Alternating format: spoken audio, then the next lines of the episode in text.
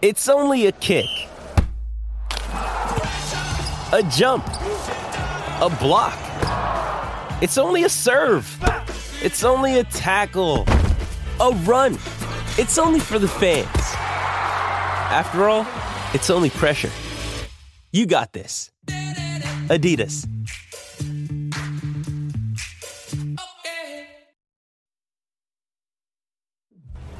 CJ Stroud, the Ohio State quarterback, had his pro day, came out slinging it. I want to show how hard I can throw in the arm that I'm blessed with from God. Back to back pro days. Bryce Young. Great timing, quick release. This is something that I've been looking forward to, you know, my whole life. Will Levis's turn in Lexington, Kentucky. I love his competitiveness, love the arm. He has the potential to be truly special. I could see myself uh, being a franchise quarterback for each of those teams. We go to Anthony Richardson's pro day in Gainesville, Florida. Size, speed, strength. No butterflies for me. Just another day in the office. Good luck making this decision. So as we sit here on the final day of March, the top four quarterbacks in this year's draft class have completed their pro days. The work's been done, opinions made just to be changed right again in these next few weeks before round one begins. We welcome you into NFL Live. Kimberly Martin is here. So glad to have you. Of course, and we've got Mina Kimes, Louis Riddick, Matt Miller as well. Lots to get to, guys. Let's mm-hmm. start with Anthony Richardson. Okay, the Florida quarterback held his pro day yesterday. He finished with a 60-yard bomb. Also had a throw where the football hit the roof of the indoor facility. Arm strength on display, no doubt. But here's Richardson on his decision to leave Florida early and enter the draft yesterday with Todd McShay. It was definitely a difficult decision. You know, I uh, talked to a lot of people. You know, got a lot of information from my coaches. You know, from my mentor, from my family. You know, and just trying to gather information. That was the main thing I was trying to do. In your opinion, where do you think you have to improve to take your game to that next level in the league?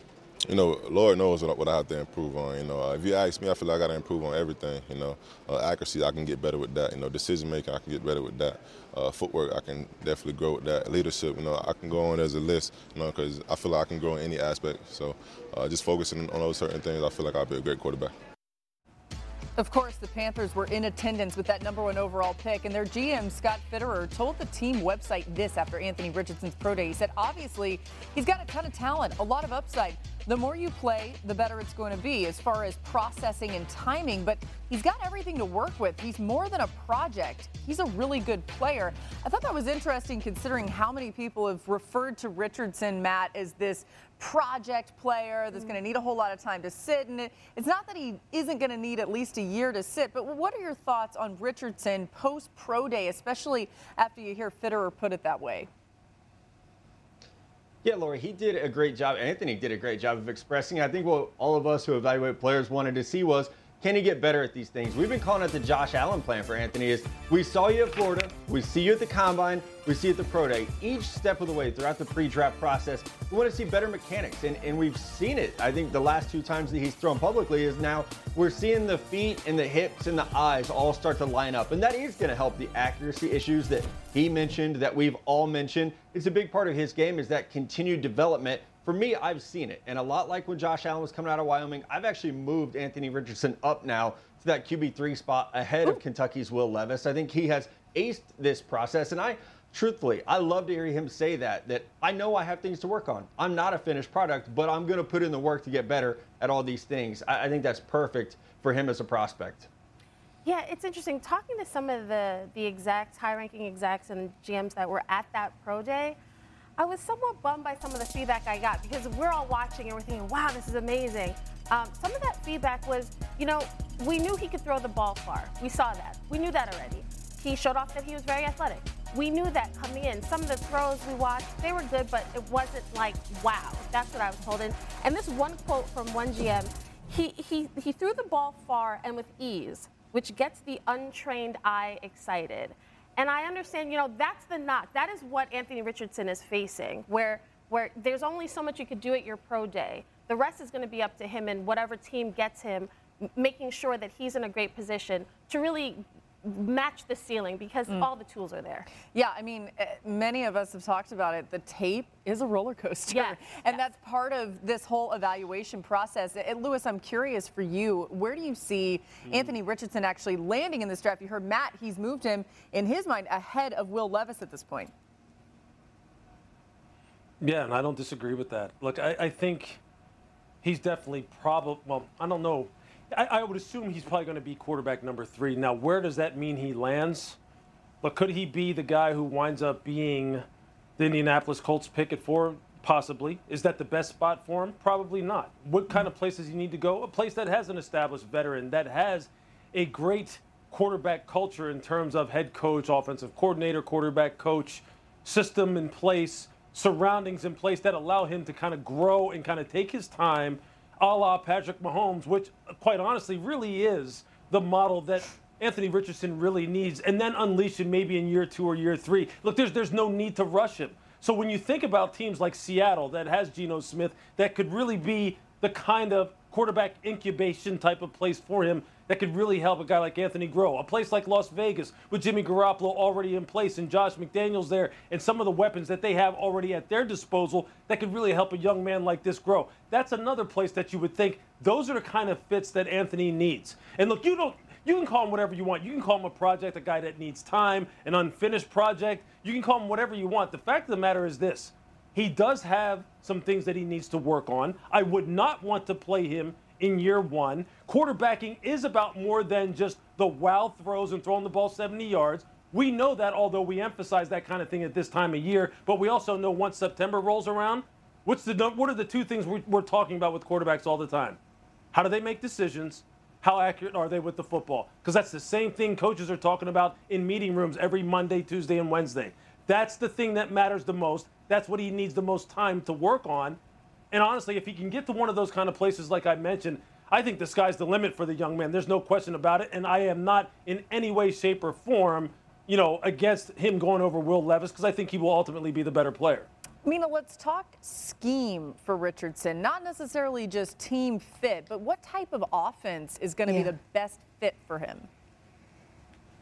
Yeah, I'm in agreement with Lou about the timeline, but when he does play, I think you'd want to emulate sort of what the Eagles did this last year under Shane Steichen with Jalen Hurts, that sort of power spread offense. In the passing games, you got him in the gun, you spread things out. It'll obviously be very RPO centric, which is what we saw him do in college. And then you marry that with a power running game that's magnified by the fact that Richardson coming into the NFL will already be one of the best rushing quarterbacks in the league. That is something that you have to build the offense around at first, his rushing ability. And then as he develops, you can expand the passing game um, from year one to two to three.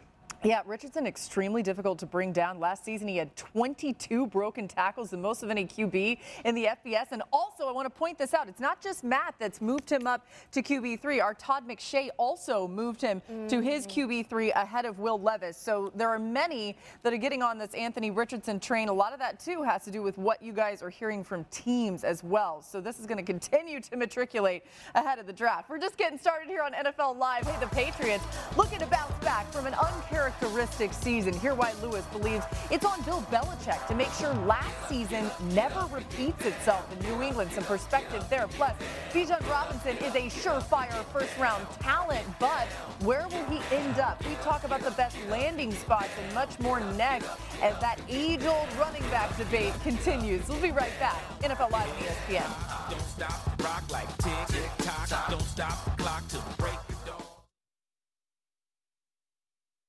Hi, it's Mike Greenberg letting you know ESPN Bet is ready to take you through all the biggest sports moments this spring. The official sportsbook of ESPN has exclusive offers and markets from Scott Van Pelt, Stephen A. Smith, and me, plus many more. From the playoff intensity to finally getting out to the ballpark, there's no better time for sports fans. Sign up today. New users get a bet reset up to $1,000 in bonus bets if your first bet doesn't win. Download ESPN Bet today. What a play! Must be 21 plus and present in select states. Gambling problem? Call 1 800 GAMBLER. Terms and conditions apply. See app for details.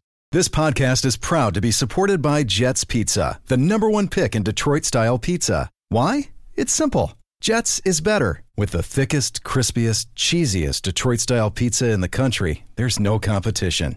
Right now, get $5 off any eight corner pizza with code 8SAVE. That's the number eight, S A V E. Go to jetspizza.com to learn more and find a location near you. Again, try Jet's signature eight corner pizza and get $5 off with code 8SAVE. That's the number eight, S A V E. Jet's Pizza. Better because it has to be.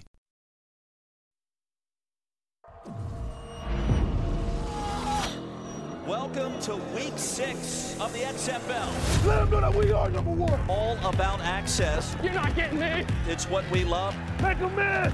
There it is. What you love as well. They got me mic'd up. Oh, good. Special teams fiasco and a big strike for Seattle on the road. Split lets it go in zone. Wow! What an unbelievable grab! How are you able to see it? I just got my contacts about two days ago, so you know I can see it a little bit now. Ball's on the ground, and Williams is going to take it to the house. You got to be kidding me. How would you draw that play up? Wow, look at that. When your number gets called, make a play. Get yourself on a Sports Center top 10, whatever it is. Have a little swag today, man. Give me some! He's not going to see one, two, three, deep. Oh, it's picked off, and this is going to be a house call. How does that end zone take? Like peaches and cream, man. DC Defenders, the only undefeated team in the XFL. The noise was amazing. The beer snake was amazing. You like football? I love football, coach. We do too. Coach, we love football too, and you can get more of it with the XFL back. Week seven kicking off tomorrow. The Sea Dragons and Renegades on FX. Then on Saturday, the Brahmas take on the Vipers at 3 Eastern on ESPN2. The Defenders and Guardians on ESPN and ESPN Deportes at 6. And then Sunday, it's the Battlehawks and Roughnecks on ESPN at 2 Eastern. Don't miss it. Let's get back to the Patriots. Okay, they've been busy rebuilding their offense this offseason, hiring Bill O'Brien as their new offensive coordinator, while signing Juju Smith Schuster and Mike Gesicki in free agency. So, what else might they do? Well, we're joined by Patriots reporter Mike Reiss, who has the latest on what's happening in, in New England. Go ahead, Mike. Speaking with members of the Patriots organization over the last week, from the NFL annual meeting in Phoenix to here at Gillette Stadium in Foxborough, where construction continues behind me, a clearer picture of how they view the quarterback situation emerges. While owner Robert Kraft passed along word that his friend, rapper Meek Mill, had texted him that Lamar Jackson wants to play for the Patriots, team sources tell me the team isn't looking in that direction. Instead, they've made an offseason commitment to surround Mac Jones with more support than he had last year in an attempt to help him realize the potential they saw in him as a first round pick in 2021. Specifically, Robert Kraft said the addition of offensive coordinator Bill O'Brien should work to Jones's advantage. But at the same time, team sources tell me they want to see a step up in leadership from Jones after a challenging 2022 season. And they also like the idea that Bailey Zappe, their fourth round pick from last year, will push him. Players told me that Zappe's repetitions in practice late last season were increasing, a sign of how Belichick and the coaching staff viewed his progress as well. Laura? Well, thanks, Mike. And last season, the Patriots offense struggled in key situations, ranking 27th in third down conversion percentage and last in red zone efficiency. Their quarterback play also took a big step back, with them ranking 28th in total QBR. All those numbers, their worst marks under Bill Belichick since he took over as their head coach in 2000. And Kimberly, what do you make of what we've been seeing from Bill Belichick and the Patriots lately? I got to be honest, Laura. I did like his little comeback with to Mike Reiss at the owners' meeting. I was there, and he basically, essentially said, "Check my tape, check the resume. You got 25 years." I liked it because it was a little some, some sauce out of Bill. But in all fairness, we can't overlook the last two seasons. We saw Mac Jones have uh, an exceptional rookie season and then take a dramatic backslide. And then when you have Matt Patricia, Joe Judge, that whole experiment, that whatever that was, the reason Bill O'Brien is here is because what we saw last year could not continue. Mm. So Belichick, yes, he's got a fantastic resume, greatest coach of all time, but the fact that we're even talking about the Patriots are saying we're excited that Bailey Zappe will push Mac Jones. Like the fact that we're even at that point, when you look at this division, who's the favorite in the AFC East? People aren't talking about a Patriots team that's known for winning Super Bowls. They're talking about the Dolphins, the Jets, and the Bills as one of those teams who are favorites in that mm. division. Yeah, that, that, that's a great point. That we're not even talking about New England in terms of them being one of the best teams. We're just talking about whether or not they're an above 500 yeah. football team that can make it to the playoffs and beat somebody, which is totally got to be right now, you know, just absolutely a burr, a thorn in Bill's side. And you know what? He has himself to blame for it, quite honestly. And look, you, you know, how I feel about the guy. The guy has taught me everything I know about the game of football as it's presently played and how it used to be played 25, 30 years ago. He is the greatest of all time. There's no question about that. And the reason why he is is because of his previous resume, as he alluded to when he said, "Hey, look." He basically pulled a Kevin Durant and said, "You know who I am." that's why. That's why you need to feel confident because y'all know who I am. But last year, that's on him. He can't allow that to ever happen again. You cannot entrust your second-year quarterback to a former defensive coordinator and a former special teams coach. You cannot do that. That's irresponsible on his part. And that pains me to even say because the guy's the greatest of all time. Make no mistake about it. That can never happen again. He has to make sure that he is on the details, which is what has been the hallmark of his career since the time he was a special teams coach back in the 60s with Detroit. He has always been on the details. That's Bill's game. He's always been a step ahead. That's Bill's game. He has always made lesser players better than more talented players because he gave them a competitive advantage with the things he put in their mind. That's always been the hallmark of Bill Belichick. And last year, he was a step behind because he put himself in that position. He needs to make sure that never happens again. So Mac Jones, Bailey Zappe, Lamar Jackson, whoever the heck is quarterback for the New England Patriots, has that competitive advantage that allow him that allowed him to win more Super Bowls than any coach in history. Simple yeah, as that. It, Louis, Bill did backtrack his comments a little bit to Mike Reiss with that quip, saying that that's obviously not the message that he's giving to the team, which is mm-hmm. interesting. Yeah. You know, you don't often right. see him doing that, right? But eh, Mina, what do the Patriots need to do yeah. in order to set up whoever is going to be their quarterback for more yeah. immediate success next season? Yeah, well, bringing in a real offensive coordinator was, of course, step one. Um, step two is talent, adding talent around Mac Jones. I did like the Juju Smith Schuster signing, but I, I still see a few needs, a couple needs in particular on offense, uh, starting with offensive tackle. Um, they did bring in Riley Reiff at right tackle, Trent Brown be on the left side, but I wouldn't be surprised if that's a position the Patriots target at pick 14. I also wouldn't be surprised if, despite their recent record and lack of success in drafting one, they get a wide receiver. You can see the depth chart here. Again, I like the Juju Smith-Schuster addition. Gesicki as well. He's basically a wide receiver, but it feels like they're a guy away. And a player that I particularly love for them would be a guy you you know, Laura, that I really like, Jackson Smith-Njigba out of mm. Ohio State. Maybe because he reminds me a little bit of Julian Edelman. To be honest, he's got the route running, the hands. He can get tough yards after the catch it's just easy for me to imagine him slotting right away into a Bill O'Brien offense. Yeah, I love going to the draft for them for wide receiver. It quickly mean a D hop makes sense for them. Yeah, I, I, mean, based on what we're hearing about Hopkins and how little it would take to trade for him, I think it makes sense for a lot of people. Frankly, I still think he has a lot of juice yeah. left, and it would certainly add to this wide receiver core. It is worth remembering that there was a difficult relationship between Bill O'Brien and DeAndre Hopkins when Bill yes. O'Brien was with the Texans. so you wonder if that yeah. factors into a little bit of that conversation. But either way, something to keep an eye on as we'll see what these Patriots do to get themselves heavily in the mix there. All right, coming up next, Bijan Robinson, one of the most electric prospects in this year's draft. And stick around to see why Matt Miller, our draft analyst, sees a lot of Saquon Barkley in Robinson's game next. Does everybody else agree? You'll find out. We'll be right back. All types of games is being played, it be going down. Uh. It's on till it's gone, then I got Hi, it's Mike Greenberg letting you know ESPN Bet is ready to take you through all the biggest sports moments this spring. The official sportsbook of ESPN has exclusive offers and markets from Scott Van Pelt, Stephen A. Smith, and me, plus many more. From the playoff intensity to finally getting out to the ballpark, there's no better time for sports fans. Sign up today. New users get a bet reset up to $1,000 in bonus bets if your first bet doesn't win. Download ESPN Bet today. What a play! Must be 21 plus and present in select states. Gambling problem? Call 1 800 GAMBLER. Terms and conditions apply. See app for details.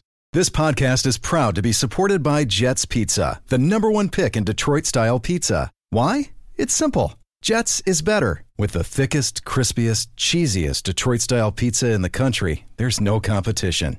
Right now, get $5 off any eight corner pizza with code 8SAVE. That's the number eight, S A V E. Go to jetspizza.com to learn more and find a location near you. Again, try Jet's signature eight corner pizza and get $5 off with code 8SAVE. That's the number eight, S A V E. Jet's Pizza. Better because it has to be.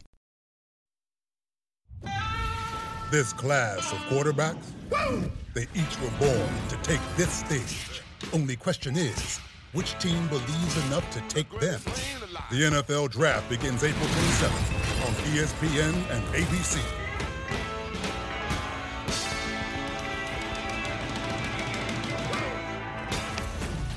Less than a month away from finding out where these top prospects end up. An absolutely fascinating draft class, including top running back Bijan Robinson, who you see on your screen. We all agree he's a rare talent, right? But you have to weigh the risk of taking a running back with a top pick.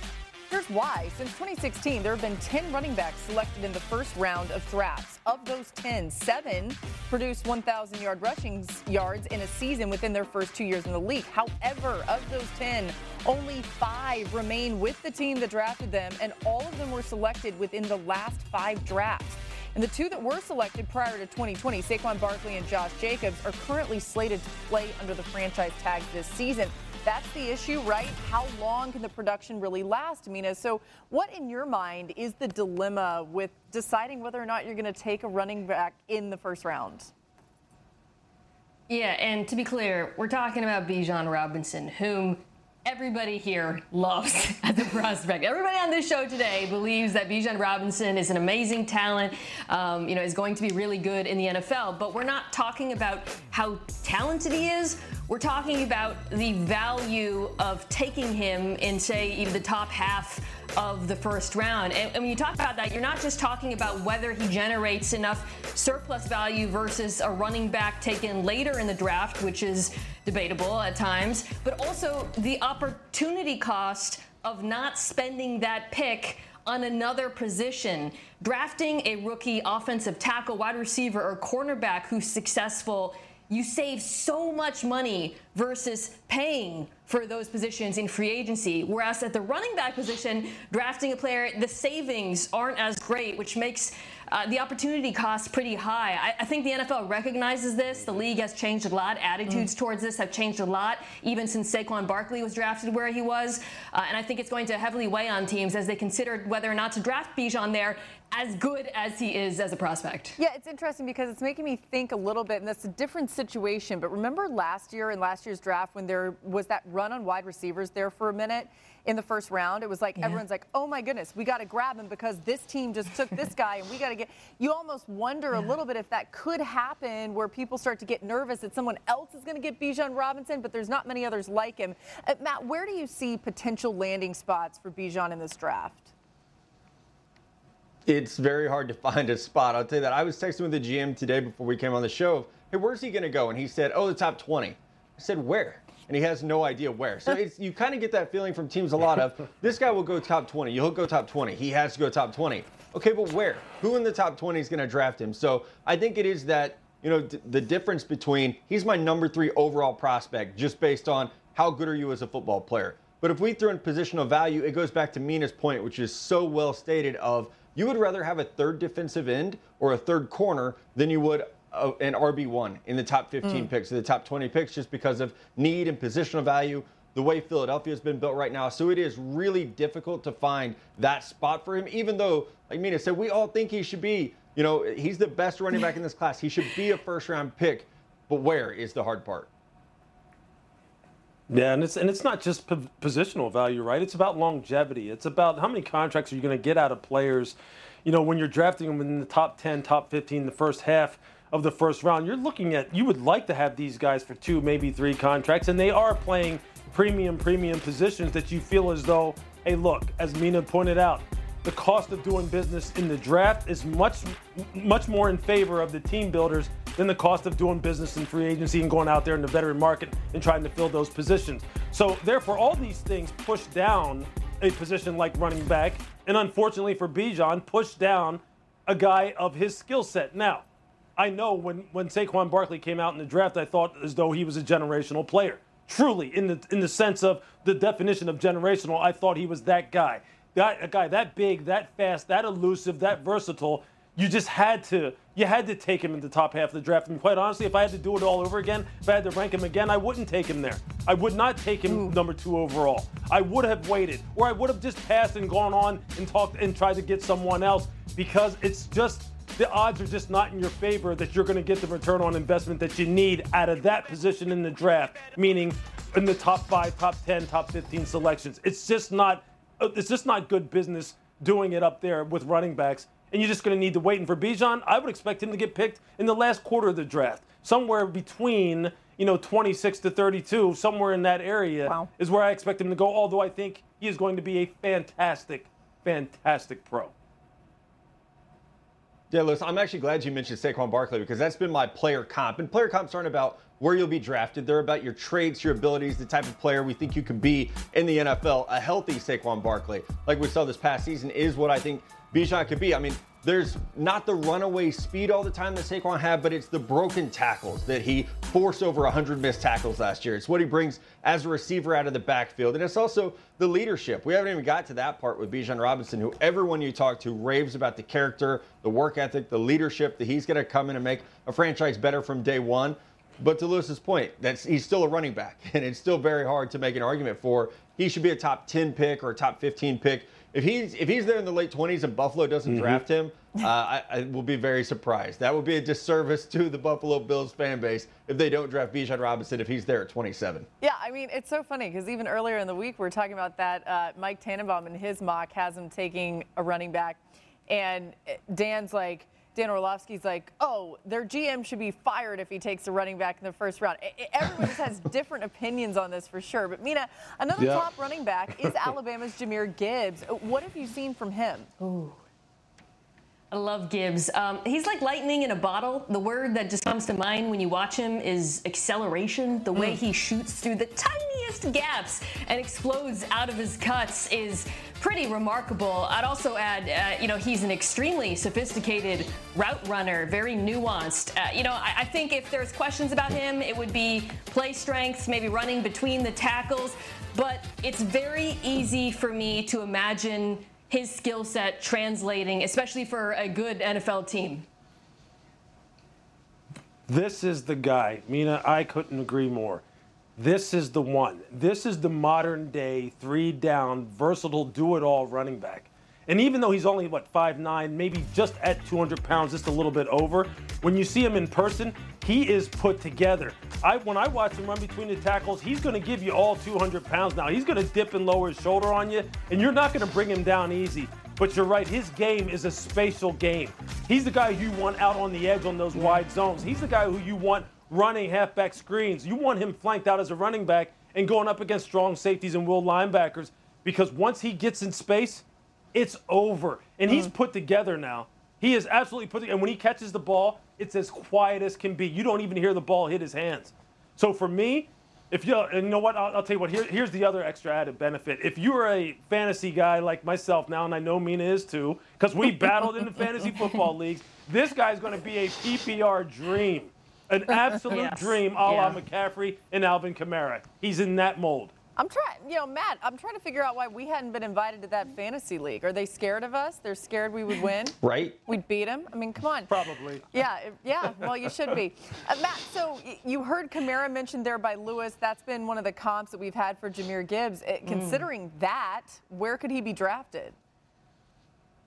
Yeah, my comp's been Tony Pollard, who, mm. kind of an afterthought out of Memphis. A gadget player goes to Dallas, and we see the speed, the receiving ability. I wouldn't be shocked. Okay, let's say Bijan does go earlier than we all think. Maybe Bijan's the top 20 pick somehow. Then I think we could see those teams that Louis mentioned at the back end of round one look at Jahmyr Gibbs and say, you know what, we could use that. You know, this is what Kansas City tried to do with Clyde Edwards-Helaire. It just hasn't worked out. So I do think there's been a little bit of a precedent for, man, we need somebody that can be an outlet in the passing game. When Bryce Young was struggling against Texas early in the year, it was Jahmyr Gibbs running angle routes out of the backfield that got them back in that game. That is why they won that game. Jahmyr Gibbs would run at the middle official post up, Bryce Young would throw the ball to him, and he would scoot for a first down. So what he does in the pass game, like Mina said, is fantastic value. Uh, we'll have to see which of us can get him first in fantasy football if we ever get invited to the league. But he is a very special player. Yeah, guys, no running I'm back. I'm drafted him. I don't care. I'm drafted him. Yeah, right. We're not going to even get him. Oh well. No running back recorded more receiving yards over the last two seasons in the FBS than Jahmyr Gibbs. Just thinking about what he can do in any type of position, running back related or not, is really exciting. Coming up, Matt Miller He's given us some comps, y'all. You don't want to miss this. Uh, for this year's draft, including CJ Stroud and another comparison that might surprise you even more. Find out. That's next. We'll be right back.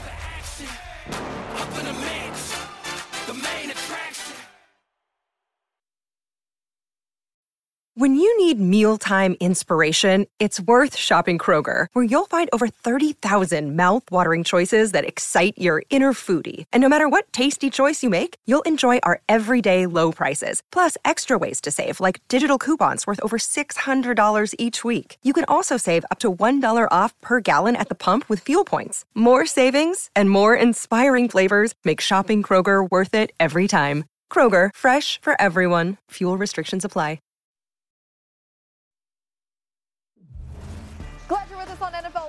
Get to some top stories around the NFL right now. We have Kimberly Martin here with the shoes, by the way, that match the studio. So she's winning. Uh, you were just at the annual league meetings. Neural, news was swirling around Lamar Jackson. So let's start there. What's the latest on Lamar? Yeah, Lamar dominated Phoenix. I mean, look, here, I think the, the draft is going to be a huge inflection point. The fact that the Baltimore Ravens and Lamar Jackson have allowed things to get to this point Baltimore would be crazy not to listen to any trade conversations, trade talks, but they obviously want to keep Lamar. They want him to be their guy, but at the same time, you know, if Lamar's saying he wants out, you then have to be safe as well. Now, Aaron Rodgers. When are we not, Laura, talking about Aaron Rodgers? But I can tell you, I know Woody Johnson, the Jets owner, said we're anxious. I talked to Woody in Phoenix.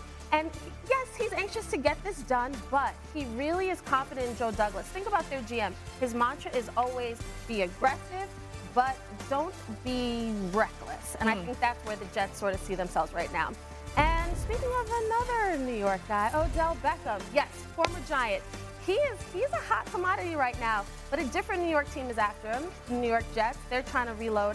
I did talk to one team that's interested in Odell, and they said we had a great conversation thinks he's going to fit in here, and we expect him to be ready by OTAs, but it's up to Odell to decide where he wants to go. Yeah, it's going to be interesting to see mm-hmm. if he mm-hmm. ends up part of that New York Jets team. On paper, all these players we're hearing about potentially joining the Jets make him sound like a real contender. We got to get to more here on our draft coverage as we got our analyst Matt Miller here with us today. He loves giving some comps, and we love having that with some top prospects coming out. Let's dive in on this. Matt, give us the comp, and then Mina or Louis will react. So we begin with CJ Stroud. Go ahead. CJ Stroud, one of my favorite players in the entire draft class. My comp is Dak Prescott because good, not great arm, great accuracy to all levels of the field. He is really a quarterback's best friend. The way he throws the ball, or excuse me, a wide receiver's best friend, a quarterback. The way he throws such a catchable ball. He leads his guys into space. He can roll out like we saw against Georgia, outrunning Jalen Carter, by the way. So there's more athleticism than a lot of people realize. CJ Stroud, I think, comes in right away as a starter, elevates the team, and is somebody that will be a very good player.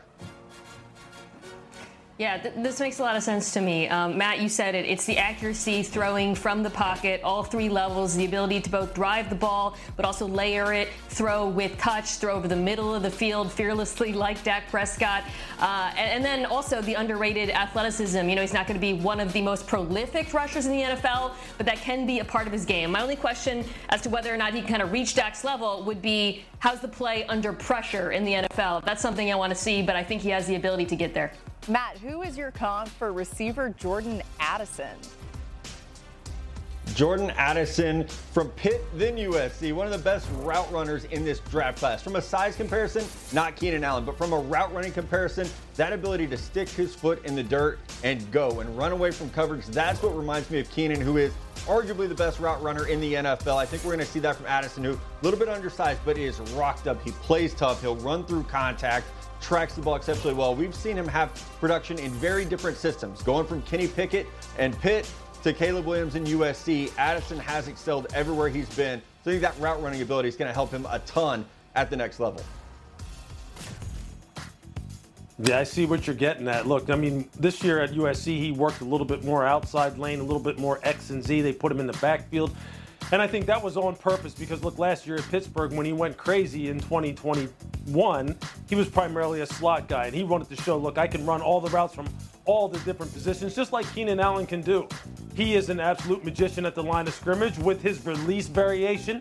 He's very good at the top of routes in terms of being very efficient, using some subtle push offs, using great footwork, and he tracks the deep ball as good as anyone, just like Keenan Allen does. But you're right, he's not nearly as big, but as far as the movement and the efficiency of playing the position, you're spot on.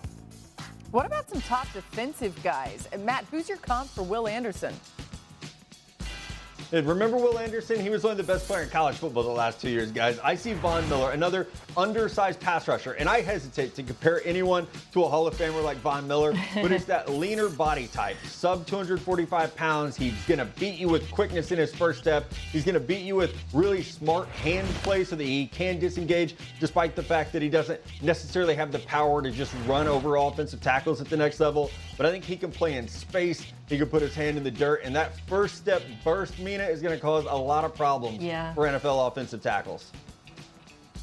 Yeah, the similarity here is all about one thing, and that's juice. Will Anderson's get off is insane. Whether he's turning the corner or in backside pursuit, his closing speed is equally impressive. And I think as he develops his power and his moves, that will take him a long way. Um, I don't think he has quite the bend a- as Von when he, you know, at the top of his arc, but very few humans on earth have that kind of bend. so I still like it as a comp, especially because their size profiles do have some similarity, as you noted. Okay, we had to put this one in for Louis, the Pitt alum. Matt, who is your comp for Calijah Kancey? You had to get it in for Lou. Elijah Case is also just a really good player who I come to Grady Jarrett with the Atlanta Falcons. Another undersized player who's probably a three technique at the next level, but he's just going to beat you with that quickness. He can get skinny through gaps.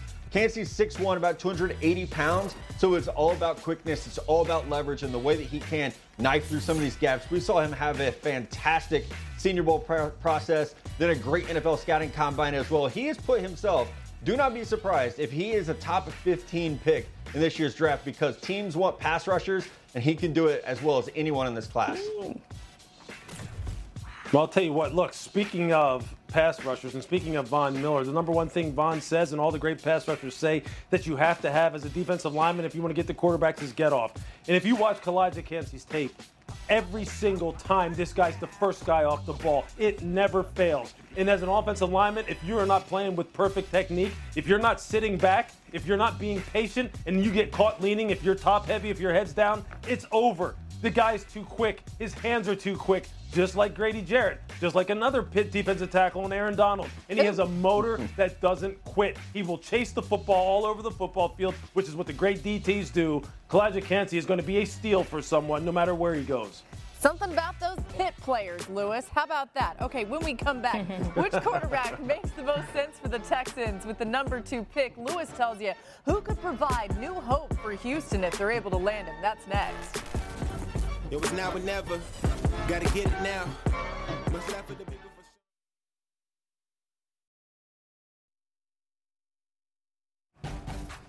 Back on NFL Live, and the top quarterbacks have all completed their pro days now after Anthony Richardson finished things off with a bang yesterday at Florida. Most teams saw these players back to back to back. You saw Will Levis there. There's CJ Stroud. He was the one that kicked the whole thing off. And then, of course, Bryce Young at Alabama. With all these prospects finishing them up, eh, no one putting too much stock in a pro day, okay? But it did give these teams a chance to directly compare. So as we continue on the Bryce Young conversation, we just missed seeing Anthony Richardson's flip there. Maybe we'll bring that back. Bryce Young's size has been a question, okay, throughout the pre-draft process. But here's what Texans coach DeMeco Ryan said about that at the league meetings this week. He said, quote, I know there's a lot of talk about his size, but the guy's done it at the highest level of college football, and size doesn't seem to be a problem. I don't see it as an issue because I watch the tape. You put on the tape and you see how smart he is, the anticipation, the accuracy, how this guy's calm in critical moments. You just look at the track record and see what he's done in the SEC and how successful he was, and I think he'll be successful in the NFL as well.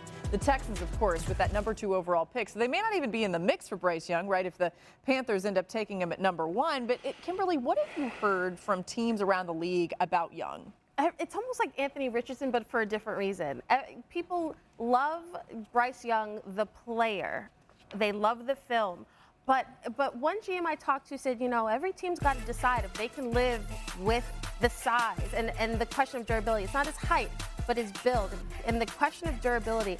I loved everything DeMeco Ryan said because when I when you watch Bryce Young in college, that's what you fall in love with. Give me a guy who can read defenses. Give me a guy who, when you know he's in the pocket, like you trust that he's going to do everything he can to put his team in position. But every GM doesn't feel that way. Every head coach doesn't feel that way, and they're looking at some some teams. Will, I've been told some teams will take a guy with less of a high ceiling. If Mm. they know that they, you know, durability won't be an issue, they can live with somebody who's not as flashy, not as special, just because it's a safer pick, and that that man just grinds my gears. But that's why Yeah. I'm glad I'm not an NFL GM. when you ask Bryce Young about the size concerns, he says, "Yeah, that's been a concern my entire career as a football player. Has never bothered me and never stopped me." Mina, do you like the fit of Bryce Young for the Texans? You know, Laura, I do like it. Um, when we think about like nightmare situations for quarterbacks, rookie quarterbacks, we think about the Texans in 2002 when they drafted David Carr. This is the prototypical terrible, terrible situation. You remember he was sacked 76 times. We all remember it. I bring that up to point out that these Texans are very different, and it mm. starts with the offensive line. You have a very good tackle duo in Laremy Tunsil and Tytus Howard. Kenyon Green's entering his second year guard. You trade for Shaq Mason. So you've shored up pass protection, which I do think will be important for Bryce early on. Then you bring in Bobby Slowik from the San Francisco 49ers. So the assumption is it's going to be a Shanahan style offense, which I think he'll play well in. I do think they need to add at wide receiver beyond, you know, Nico Collins, Robert Woods. But by and large, it feels stable at the very hmm. least. And if I'm Bryce Young, I'm not sad to be landing with the Texans. Yeah, I wouldn't be either. And we have to mention John Metchie, his receiver, who he was with at Alabama, hopefully Yeah. is, is healthy and is able to go very soon because that will be a boost as well. But I think to the point this year, we talk so much about these quarterbacks, and you hear Bryce Young, comma, Alabama. You think, oh, Alabama, they're really good. They weren't this year. That offense was not loaded like it was in the past. There was no Jameson Williams. There was no John Metchie. His receivers are not being drafted this year. His tight end will be a day three pick. His offensive line will have two guys drafted, probably in the top 100. We talked about Jahmyr Gibbs. He's a stud, but Bryce Young elevated the wide receivers that he had around him, and he was working in new guys. Just like Patrick Mahomes was working in new guys in Kansas City, Bryce was doing it in Tuscaloosa as well, and we saw him have a ton of success. So that gives me some comfort. Yeah, the 5'10 and an eighth is a thing. Yeah, he's probably going to play at like 195 pounds. Those have to be vetted internally, but I think on the field, he checked every single box that you could put up for a quarterback this year. And he did it in the SEC. He did it in uh, the best of the best. Every week he was money. So that settles my nerves a little bit about the size because we've seen him boost a program this past year. Yeah, I'm not trying to bring up an injury issue because it's not that, but he also wasn't 100% and only missed a game, came back, ended up playing relatively well considering what he was tough. dealing with. He's a tough guy. Uh, Louis, here's the thing we're not putting too much into pro days, right? We're not saying that you're going to pick a guy off of a pro day, but what do you think of no coaches or GMs from the Texans attending these QB pro days when, like, every other team has been there for these guys? I don't know. Maybe they know something that every other team doesn't. Maybe they feel as though there's no benefit to having more exposure to the quarterbacks of which you're going to select, you know, number two overall. Maybe you don't need that extra exposure like the other teams do. Maybe you know something that they don't. Look, I, I'm being sarcastic because I don't understand it. Even if you feel as though, look, it's just a it's just a, a pro day workout that everyone's here. Some of these coaches just want to get out of the house, get out of the office, take some trips around the country. They're not really gaining anything from it. Well, there's still there's always something. There's always some benefit to watching how a young man interacts, reacts, handles these kind of big high pressure situations where he knows that every single eye in the NFL is watching him and combing through his skill set with a fine tooth comb. There's something to watching and observing that kind of thing and then seeing if you can glean something from it. I don't see the benefit of not being there. I don't see, you know, the drawback of going there. So why wouldn't you attend? That that one kind of rubbed me the wrong way when I found out that they weren't there. But hey, so be it. They can do whatever they want. As long as they draft the right guy and they mm-hmm. wind up winning football games and things stay stable in Houston, then this will be a non, you know, a non-discussion in the future. But right now, it did kind of catch my attention. Oh, it caught mine, and it, I think it caught the attention of everyone around the league too. You know, those of us who make mock drafts, this is the information we kind of use to connect dots. And when you hear, "Hey, they're not there," it, it does raise a little bit of a flag because everyone else goes. The Panthers are sending 14 people, and the, Mm. the Houston Texans aren't sending any. So it's definitely something that, that you do worry about. Now, our pro day is a little overrated. Absolutely. We saw Zach Wilson's pro day. I was there covering it for you guys. It was not. Wilson. It was a great pro day. It didn't help him in the NFL. So I do think that yeah, they're overrated, but you got to get there too. Yeah, it's something to watch, no doubt. Maybe it doesn't end up factoring in, like Louis said, but you never know. All right, we got time for one more thing before we go. Okay, Giants owner John Mara spoke about how popular Brian Daboll is in New York City right now. Listen to this. Oh, we, we kid him. I mean, right now he's Bono walking around uh, New York City. But I've told him, I said, in this business, it doesn't take long to go from Bono to Bozo. so, so don't don't get your head uh, too big right now. But no, he he has been great. Yeah, Mina, I don't think we have to worry about Daboll getting a big head, but it, it is a good quote either way. Bono to Bozo. Yeah, maybe a sunburned head after I saw that picture at the owners' meetings. No, I, I, mean, I'm a huge fan of Brian Daboll and what he did last year in difficult circumstances. They made some improvements this offseason. I don't expect them to backslide very much. I love it. We'll see you next week on NFL Live. Thanks to Kimberly for being here and everybody else for being here. And thanks for watching. We'll see you Monday.